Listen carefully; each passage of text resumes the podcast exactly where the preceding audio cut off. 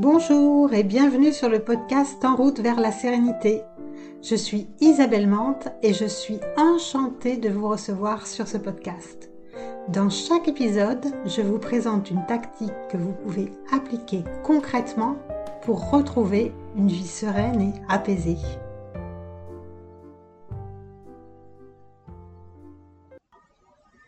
Coucou à tous Alors on voudrait tous rencontrer l'amour. Le grand, celui qui nous fait vibrer.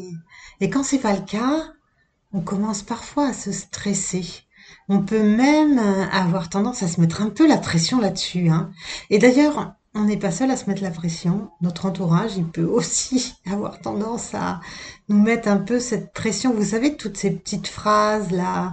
Alors, t'as pas encore trouvé un amoureux? Oh, tu sais, euh, le temps passe, hein, si tu veux avoir des enfants, il faut pas trop tarder. Eh ben, pour surmonter le stress d'être célibataire, parfois vous savez plus trop comment faire. Eh ben, Stéphanie, elle, c'est une spécialiste. Elle est coach en relations amoureuses. Et elle nous en parle dans cet épisode et vous allez voir, les conseils qu'elle nous donne sont hyper précieux. Et d'ailleurs, c'est assez surprenant parce que ils peuvent s'appliquer à bien d'autres situations. Alors c'est parti, on retrouve euh, Stéphanie dans cette interview.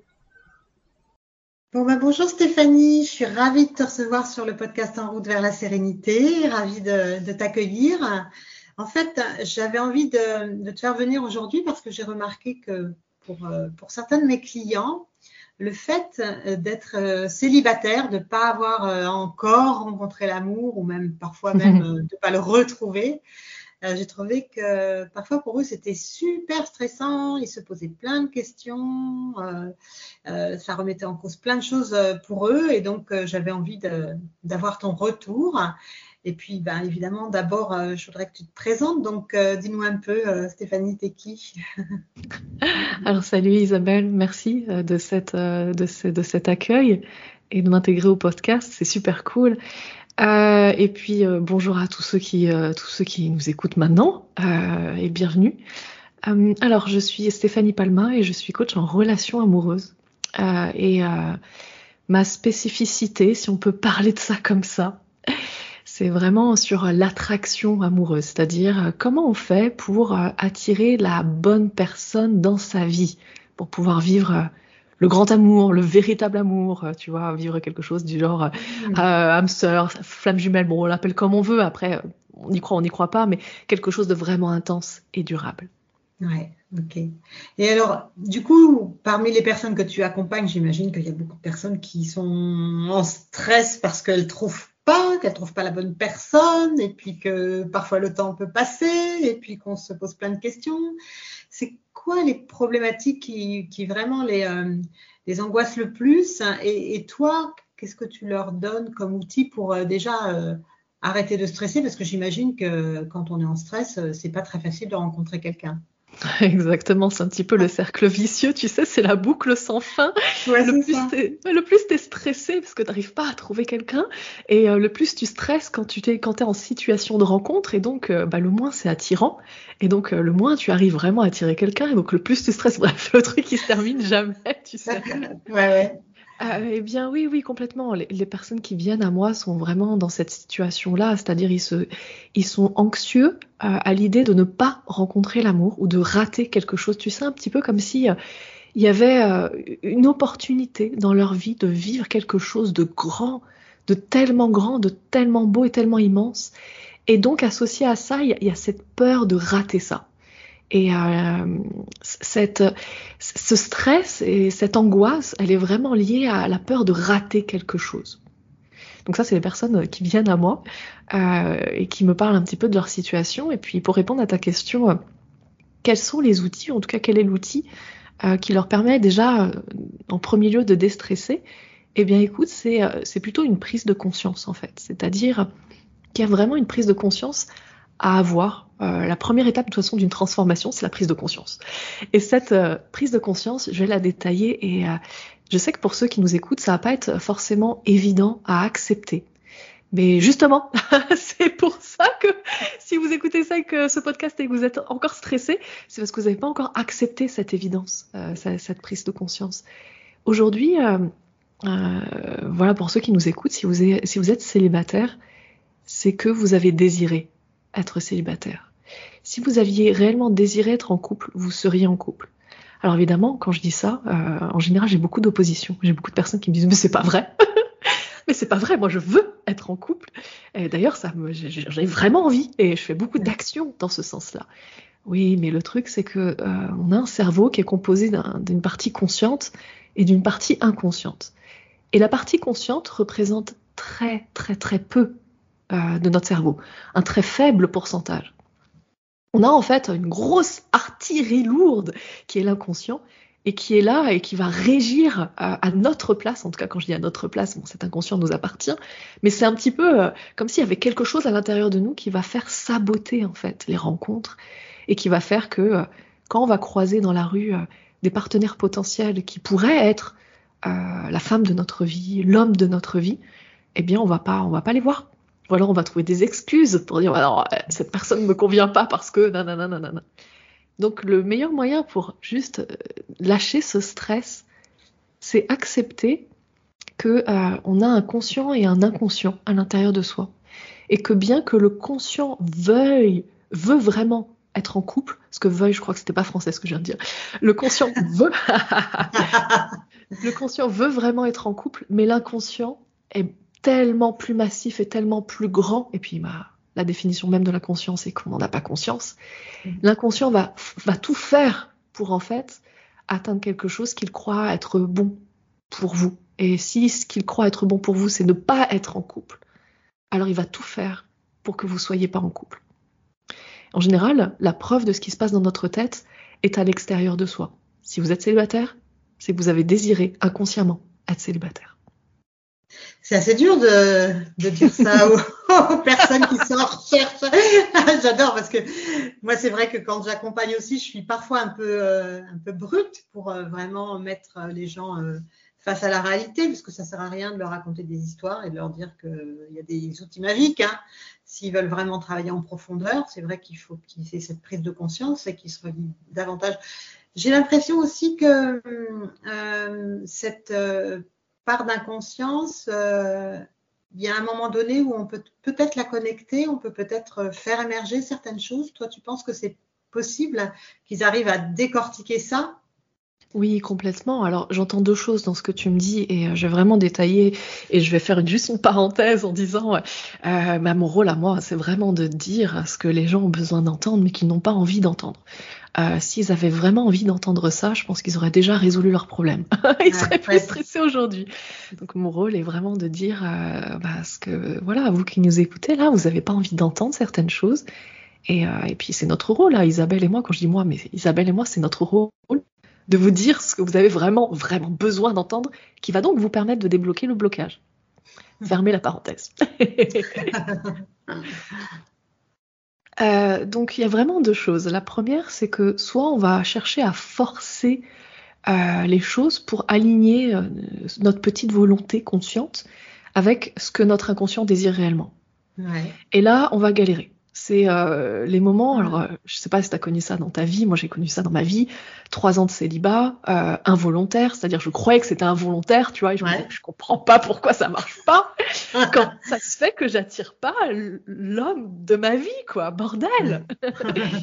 Et puis bah, j'ai cherché à forcer le truc en disant, bah, écoute, je vais développer ma féminité, je vais développer euh, le passage à l'action, je vais chercher à affronter mes peurs, je vais chercher à, comprendre mes croyances, etc., etc. Mais ça marche pas parce que je ne peux pas, en fait, on peut pas plier sa, sa propre, on peut pas plier sa volonté face à l'inconscient. C'est-à-dire, si je devais le dire différemment, c'est la volonté n'a aucun poids face à l'émotionnel.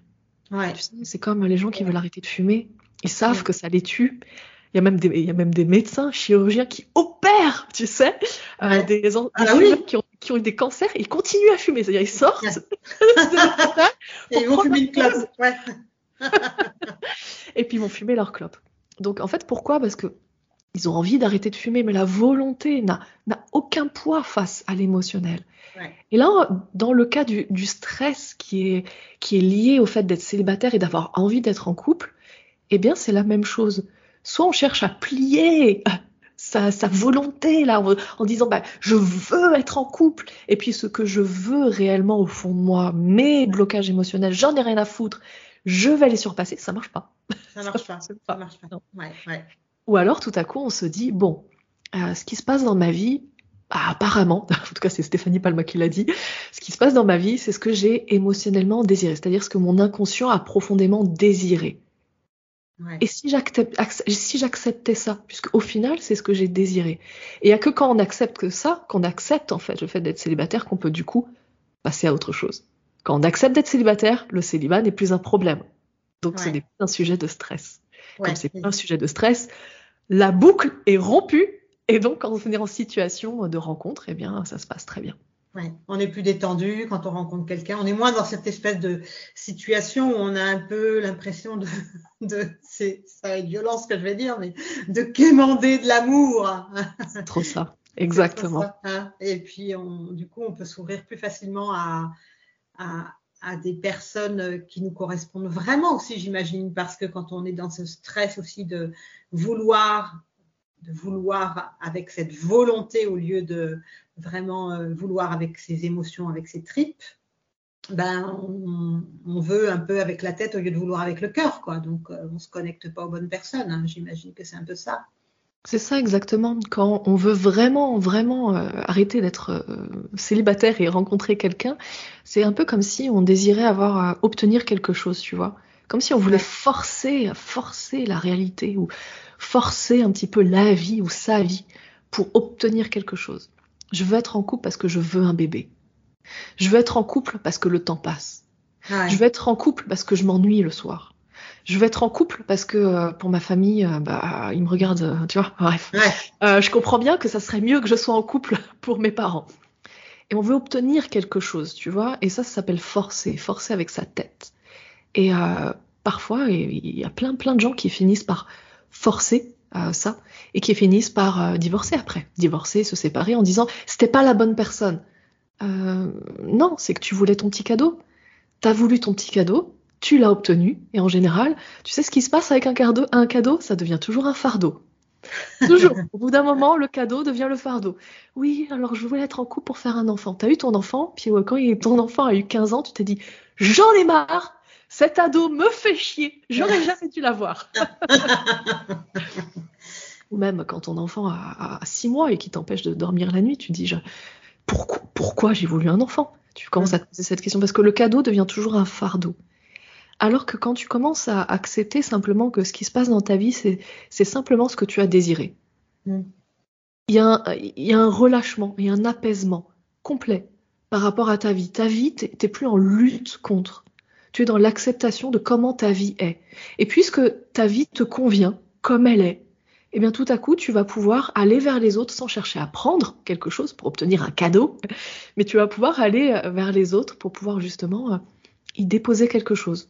Hmm. C'est en général une relation de couple, soit on y va pour euh, prendre de l'amour, vas-y aime-moi, s'il te plaît, aime-moi, ou, bien, on y va parce qu'on a, on a l'envie de, de donner quelque chose, on a l'envie en fait de donner, de prendre soin de l'autre, de donner de l'amour, de donner de la tendresse, de donner de l'affection, de donner de son temps, de donner de son énergie. Et ça, ça donne un résultat complètement différent. Ouais, ouais.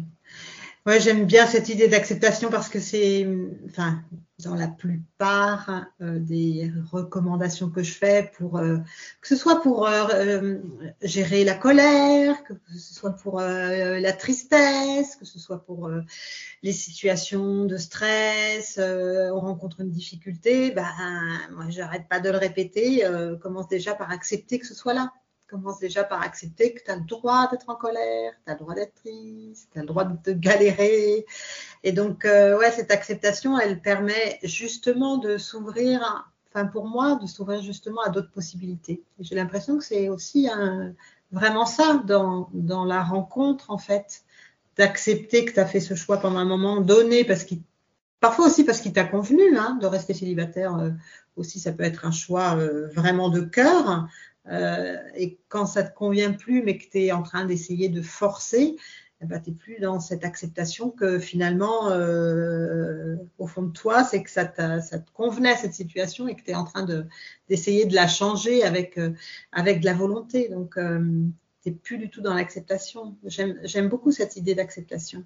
Et du coup, il y a, y a, aussi quelque chose qui me qui m'interpelle dans cette situation de, de stress autour du, du célibat, enfin du fait de trouver l'amour et, j'ai l'impression aussi qu'il y a, y a cette volonté qui est en chacun, chacune des personnes, hein, qui, qui, peut, comme tu le dis, être une volonté euh, de vouloir fonder une famille. Euh, mais il y a aussi euh, une volonté de se conformer à un certain, euh, comment dire, une certaine culture que ben, c'est euh, presque obligatoire d'être marié, d'avoir des enfants, euh, tout ça. Enfin, tu vois, il y a une espèce de, schéma un peu obligatoire et d'avoir une, pression extérieure qui peut être euh, assez forte. Et, comment, comment tu vois ça, toi? Comment tu vois comment les gens peuvent se détacher de cette pression? Est-ce que il y a des choses que tu as remarquées qui marchent bien?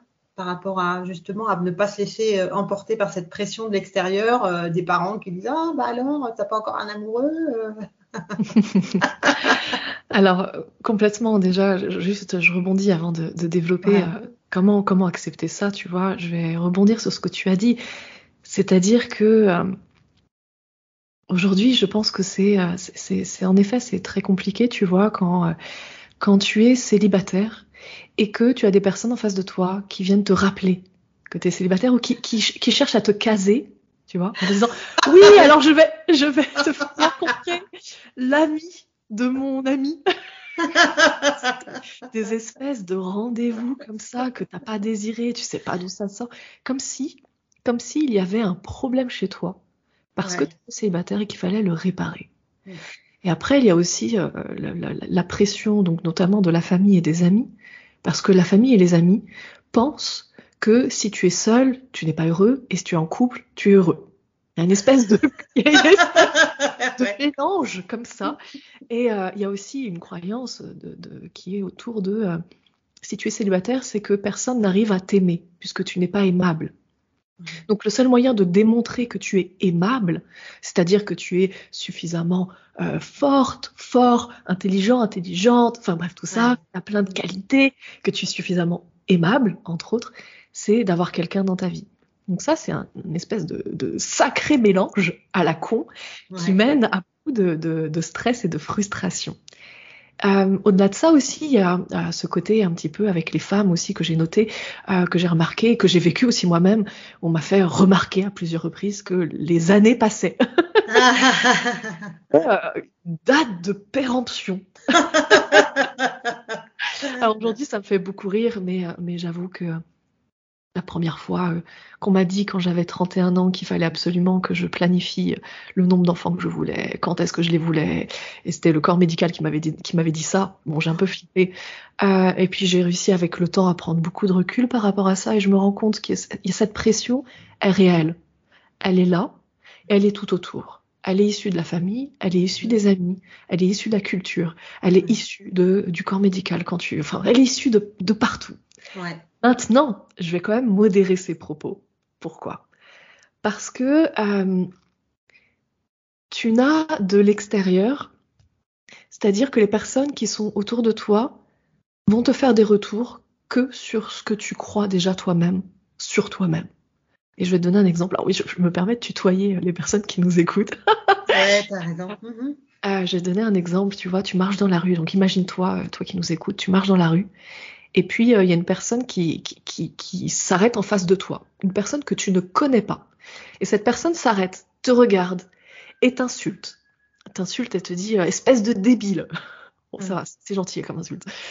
Euh, et toi, tu as deux réactions possibles. La première réaction, c'est de, en fait, regarder la personne en la regardant comme si c'était une tarée, tu vois, une, une folle complète en disant mais pourquoi euh, Pourquoi m'a traité euh, comme ça? Je, je comprends pas. Non, je suis pas cette personne-là. Et puis, voire même, tu vas regarder si elle s'adresse pas à quelqu'un derrière toi, tellement tu crois pas. Mm. Et qu'est-ce qui va se passer à ce moment-là? Parce que tu crois pas, tu vas continuer ton chemin et tu auras oublié. Cinq secondes après, tu penseras plus. Maintenant, il y a une deuxième réaction à tout ça. La deuxième réaction, c'est que si tu crois réellement que, que es débile, tu vois, si la personne en face te dit espèce de gros, de gros débile et que tu crois réellement que tu es débile, qu'est-ce qui va se passer? Tu vas dire non, c'est pas vrai. Mais pour qui tu te prends? Mais comment osez-vous me traiter de débile? Et puis une heure après, tu vas ressasser ça, deux jours après, tu vas ressasser ça, cinq jours après, tu vas ressasser ça, et deux mois après, tu y penseras encore, voire même deux années après, ça sera toujours en mémoire. Et la seule différence, c'est ce que tu crois. Donc ça veut dire qu'aujourd'hui, si être célibataire est un problème parce qu'il y a une pression, qu'il soit réelle ou pas, euh, c'est parce que tu y crois. Ah et, c'est ça en fait le, délire. C'est qu'aujourd'hui, si tu crois qu'être célibataire est un problème, eh bien tu vas juste avoir plein de personnes qui vont te foutre la pression et qui vont juste te montrer que tu as un problème parce que tu es célibataire. Maintenant, si tu en viens à cette étape d'acceptation, accepter veut dire, tu sais quoi, je suis célibataire et alors? Et alors, et ça s'appelle accepter, c'est aussi une étape pour accepter, c'est revendiquer, assumer et revendiquer aux yeux des autres. Ne plus cacher cet aspect-là. C'est le revendiquer. Ouais, je suis célibataire. Ouais, c'est cool. Je passe du bon temps avec moi et je passe du bon temps avec mes amis. J'ai du temps libre. C'est super chouette. Je peux faire des activités parce que c'est la vérité. Tu peux faire des activités que tu peux pas forcément faire en couple. Tu as plus de temps libre. Tu as plus de temps pour toi. Tu peux faire. Bref. Quand tu acceptes ça complètement, que tu assumes et revendiques le fait d'être célibataire, qu'est-ce qui se passe? Dès qu'il y a une personne en face de toi qui va te dire hey, eh, t'as un problème, tu veux pas que je te fasse rencontrer euh, Jean-Paul? C'est l'ami de mon ami. Michel euh, euh, ou, Julie. Et eh ben toi, ça va te passer tellement au-dessus de la tête parce que ça sera tellement pas aligné, ce sera pas ta croyance. Non, non, non, j'ai pas envie de rencontrer ces personnes, je vais très bien dans ma vie, toi très bien. Et cinq secondes après, t'auras oublié. Ah ouais, ah ouais, ouais c'est incroyable. Hmm on, a souvent tendance à, dire qu'on s'agace sur des choses qui sont chez nous aussi des fragilités, hein. par exemple aux émotions, par rapport aux émotions. Euh, moi, j'ai été longtemps euh, confrontée à la colère. Euh, c'est quelque chose que j'avais du mal à voir chez les autres. Je ne supportais pas quand il y avait des cris, ça me terrorisait quand il y avait des cris, et c'était quelque chose que j'avais du mal à gérer moi aussi. Donc c'était quelque chose qui, en face, m'impactait beaucoup. Quoi. Donc ça me, ça me parle beaucoup là ce que tu dis euh, par rapport au fait qu'on peut être euh, impacté euh, uniquement si on a cette croyance. Exactement. ouais. Mais alors du coup, on est obligé de, de comprendre alors un peu les croyances qu'on a, de décortiquer un peu ce qui, ce qu'il y a derrière toutes ces, peut-être toutes ces peurs. Est-ce qu'il y a des peur euh, d'être en couple finalement qui fait qu'on rencontre pas la bonne personne? Est-ce qu'il y a des, euh, des, croyances, peut-être des croyances qui nous viennent aussi, j'imagine, de notre propre famille, hein, du schéma familial de nos parents, de nos grands-parents ou de, ou de proches, ou peu importe. Donc, euh, il y a quand même tout un travail d'exploration à faire pour comprendre tout ça, j'imagine. Alors, euh, déjà premier, alors je vais rebondir, je vais faire une petite parenthèse sur le fait, est-ce qu'il faut vraiment qu'on apprenne à se connaître? Est-ce qu'il faut vraiment qu'on fasse un travail sur soi? Est-ce qu'il faut vraiment qu'on prenne conscience de choses? Euh, non, je pense pas, je pense pas, tu vois. C'est-à-dire, il y a des gens aujourd'hui qui qui, pas la volonté euh, de se connaître et c'est ok. ils ont pas la volonté de faire cette démarche et, puis c'est complètement ok. Ils vont quand même vivre leur vie, ça va pas les empêcher de vivre des moments agréables comme des moments désagréables. Ça, ça changera rien. Et puis ce que j'ai constaté, donc pour répondre à ta question, euh, c'est qu'en effet, les personnes qui viennent me voir ont euh, vraiment un, blocage. Euh, c'est un blocage commun que je remarque chez toutes les personnes qui sont célibataires, qui ont du mal à accepter, qui sont stressées par l'idée de rester célibataire à vitam aeternam, c'est jusqu'à la fin de leur vie, et de rater quelque chose, c'est la peur de d'y aller, la peur d'aimer, la peur la peur d'ouvrir réellement son cœur. Euh, tu sais, quand on a vécu des relations par le passé qui, ont, euh, qui se sont terminées par euh, des ruptures, puisque si on est célibataire en général, c'est que ça s'est terminé par une rupture. Et puis, j'ai même envie de dire pour les personnes qui n'ont jamais eu de relation, puisque ça arrive, il y a des hommes qui me contactent ou des femmes qui contactent qui n'ont jamais eu de relation, ils ont quand même cette peur-là. Pourquoi? Parce que euh, ça leur est déjà arrivé euh, dans le passé de vivre des choses difficiles, que ce soit dans l'enfance, dans l'adolescence, au début de l'âge adulte, peu importe, mais de vivre des choses, des, des, des, des trucs douloureux, tu vois, où euh, tu, tu donnes à quelqu'un que ce soit un ami ou ta Ouais. famille, tu, tu donnes, tu vois, Ouais. et puis tu te sens rejeté. Tu Ouais. te sens rejeté, tu te sens humilié, tu te sens impuissant, tu te sens abandonné, bref. Et quand tu as vécu ça, tu commences à euh, mettre en place un espèce de comportement inconscient. Mm. Le comportement inconscient est celui-ci. Pour éviter de me faire rejeter, ou pour éviter de, de souffrir en gros, pour éviter de vivre de la douleur, je ne vais donc pas y aller. Je vais donc rester sur le banc de touche. Ouais. Et euh, quand je reste sur le banc de touche, qu'est-ce qui se passe? Bah, tu sais que la vie se passe sur le terrain, quoi. Le grand amour, il est sur le terrain, tu vois. il est pas sur le banc de touche. Le, Ouais. le grand amour est sur le terrain, et euh, donc ces personnes-là restent en fait sur le banc de touche et se disent je comprends pas. Mm. Je comprends pas parce que euh, je suis vraiment prêt ou vraiment prête à aimer, ce qui est vrai. Mm. Sauf que ils ne sont pas ou elles ne sont pas réellement prêts ou prêtes à vivre de la douleur. Et le problème, c'est qu'une histoire d'amour, c'est les deux en même temps. Ouais. Euh, D'ailleurs, ça s'appelle une histoire d'amour, mais on pourrait l'appeler amour-douleur. Ouais. Je, ne connais pas d'histoire où, euh, quand t'aimes quelqu'un, t'es pas confronté à de la douleur. Quand t'aimes quelqu'un, t'as peur que cette personne parte, Part. t'as peur Ouais. que cette personne te trompe, et puis euh, cette personne va un jour, à un moment donné, dire quelque chose, et bam Tu vas te le prendre en plein cœur, et ça va faire mal. Mm. Ça, c'est une relation amoureuse.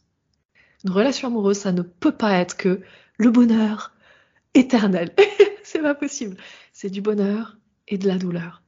Et le problème de justement de, ces personnes qui, qui sont célibataires et qui, qui, qui galèrent parce qu'ils veulent pas être célibataires et, et c'est angoissant et c'est stressant, c'est parce qu'en fait ils ont la peur de se lancer dans le vide. C'est-à-dire, si je dois le dire différemment, c'est la peur d'ouvrir l'accès à, à leur cœur.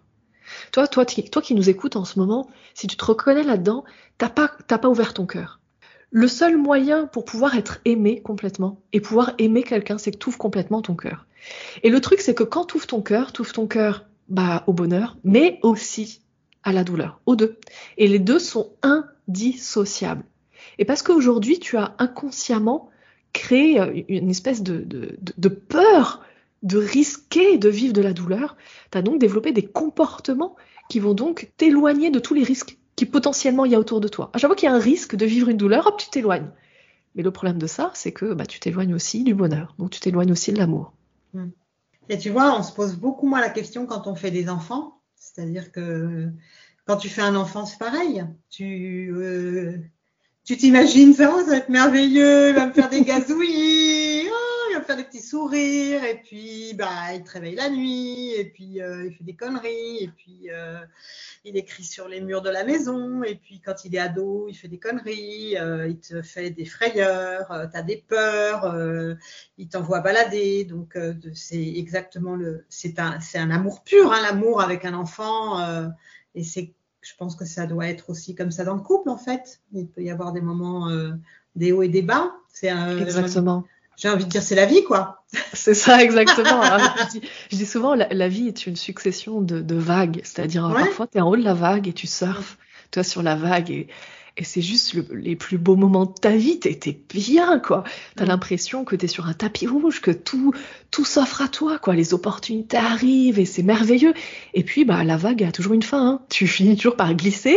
Et puis, parfois, tu tombes de ton surf et t'es au creux de la vague et tu te bouffes de l'eau. Et c'est à ce moment-là que j'appelle ça, t'es en asphyxie émotionnelle. C'est-à-dire, ça va Mm. pas du tout, t'es en douleur maximale et tu penses que ça va durer jusqu'à la fin de ta vie. Mais non, Ouais. Il y a une autre vague qui arrive. Mm. Et puis, tu as l'opportunité de monter sur ton surf et de, resurfer. Donc, complètement. La vie, c'est ça. Je vais juste quand même nuancer un petit peu ce que tu as dit par rapport à l'amour pur euh, d'un enfant. Euh, c'est le même type d'amour, c'est juste qu'il y a une différence. Euh, il n'est pas communément admis d'abandonner son enfant, mais il est communément admis de divorcer de son partenaire. Ouais, Tu vois. Donc c'est juste la différence, c'est-à-dire que puisqu'il n'est pas communément admis d'abandonner son enfant, ça veut dire que même quand euh, ton gamin il va te poignarder, parce que ton gamin il va te poignarder, ton gamin il va te dire accroche-toi bien, parce que quand il va avoir 20 ans à peu près, il va te dire écoute, euh, c'est simple, euh, tu as été une mère ou un euh, j'aurais pas aimé, euh, tu vois, j'aurais préféré que tu aies fait les choses différemment. Euh, quand t'as fait ça, c'était pas ok pour moi. À ce moment-là, je me suis sentie rejetée. Et là, va falloir t'accrocher parce que toi, tu t'y attendais pas du tout. Mais le truc, c'est qu'il y a une différence entre le couple et l'enfant. C'est que cet enfant, il peut faire tout ce qu'il veut. Il peut te dire toutes les pires horreurs du monde. Tu vas continuer à l'aimer Ouais. parce qu'il y a une partie de toi où tu te dis j'ai pas le choix. J'ai pas le choix. Je serai toujours son père, je serai toujours sa mère. Il sera toujours mon fils, elle sera toujours ma fille. Alors que dans le couple, il y a une difficulté supplémentaire. Et la difficulté supplémentaire, c'est pour moi, le couple, c'est là où on teste réellement son amour et sa capacité à aimer. C'est que quand ton partenaire vient te voir au bout de 10 ans, 15 ans, tu vois, que tu as vécu des trucs euh, magnifiques et parfois durs, et qui vient te voir ou qu'elle vient te voir et qu'elle te dit, écoute, euh, bah, qu'est-ce qu'on fait maintenant? J'ai l'impression qu'on s'aime plus. J'ai l'impression qu'on est tombé dans une routine. Et bam, tu te prends ça en pleine face. à ce moment-là, Ouais. tu as la possibilité de dire bah ouais, on peut peut-être se séparer. Et parce que tu as la possibilité de dire bah ouais, on peut peut-être se séparer, ça met réellement ta capacité à aimer à rude épreuve. Parce que je peux t'assurer que c'est la facilité que de dire bah ouais, on peut se séparer. C'est une facilité, même si c'est dur, même si c'est douloureux, même si un divorce, c'est dur, mais vraiment dur, bien c'est quand même plus facile que de chercher à reconstruire. À partir d'un tu m'as trompé, euh, t'es parti voir ailleurs, euh, je me suis sentie trahie, euh, t'as arrêté de t'investir dans le couple. C'est tellement dur de reconstruire ça. Et c'est pour ça que pour moi, vraiment, le couple, c'est là où notre capacité à aimer l'autre comme il est, euh, vraiment, vraiment mise à rude épreuve. Ouais, ouais, ouais. Ouais, super. Bah, écoute, euh, merci. On a appris plein, plein, plein, plein de choses. Donc, euh, toi qui nous écoutes, j'espère que ça va t'aider euh, à, voilà, à accepter ce célibat, si tu es célibataire. Et puis, Stéphanie, où est-ce qu'on peut te retrouver? Où est-ce qu'on peut te suivre? Euh, Où est-ce qu'on peut avoir euh, tous tes bons conseils euh, si on a envie de rencontrer le grand amour? Sur ma chaîne YouTube, Stéphanie Palma, tout simplement. Ok, super. Bon, bah merci beaucoup. Merci. Avec beaucoup. grand plaisir. Ouais. Merci à toi, Isabelle. Et puis à bientôt. À bientôt, je vous embrasse tous. Bon ben voilà, l'épisode euh, touche à sa fin. J'ai été ravie de recevoir Stéphanie. Je trouve que elle a une approche qui est absolument surprenante. J'ai été fascinée par les exemples concrets qu'elle nous a donnés et comment vraiment euh, sortir de ce stress là lié au célibat. Et moi, je sais pas vous, mais moi je trouve que ça peut s'appliquer à vraiment plein d'autres choses. En tous les cas, moi ça m'a vachement inspirée. Et si ça vous a inspiré aussi, eh bien, je vous mettrai dans les notes de l'épisode toutes les infos pour aller retrouver Stéphanie. Et puis, si vous avez aimé, je vous invite vraiment à vous abonner et puis à me mettre 5 étoiles sur votre application préférée. Vous savez, ça vous prend deux minutes et pour moi, ça m'aide. Ça m'aide à faire connaître ce podcast, mais ça m'aide aussi à faire connaître tous les invités qui passent par ici. Donc, je vous dis à tout bientôt. Je vous embrasse. Ciao, ciao.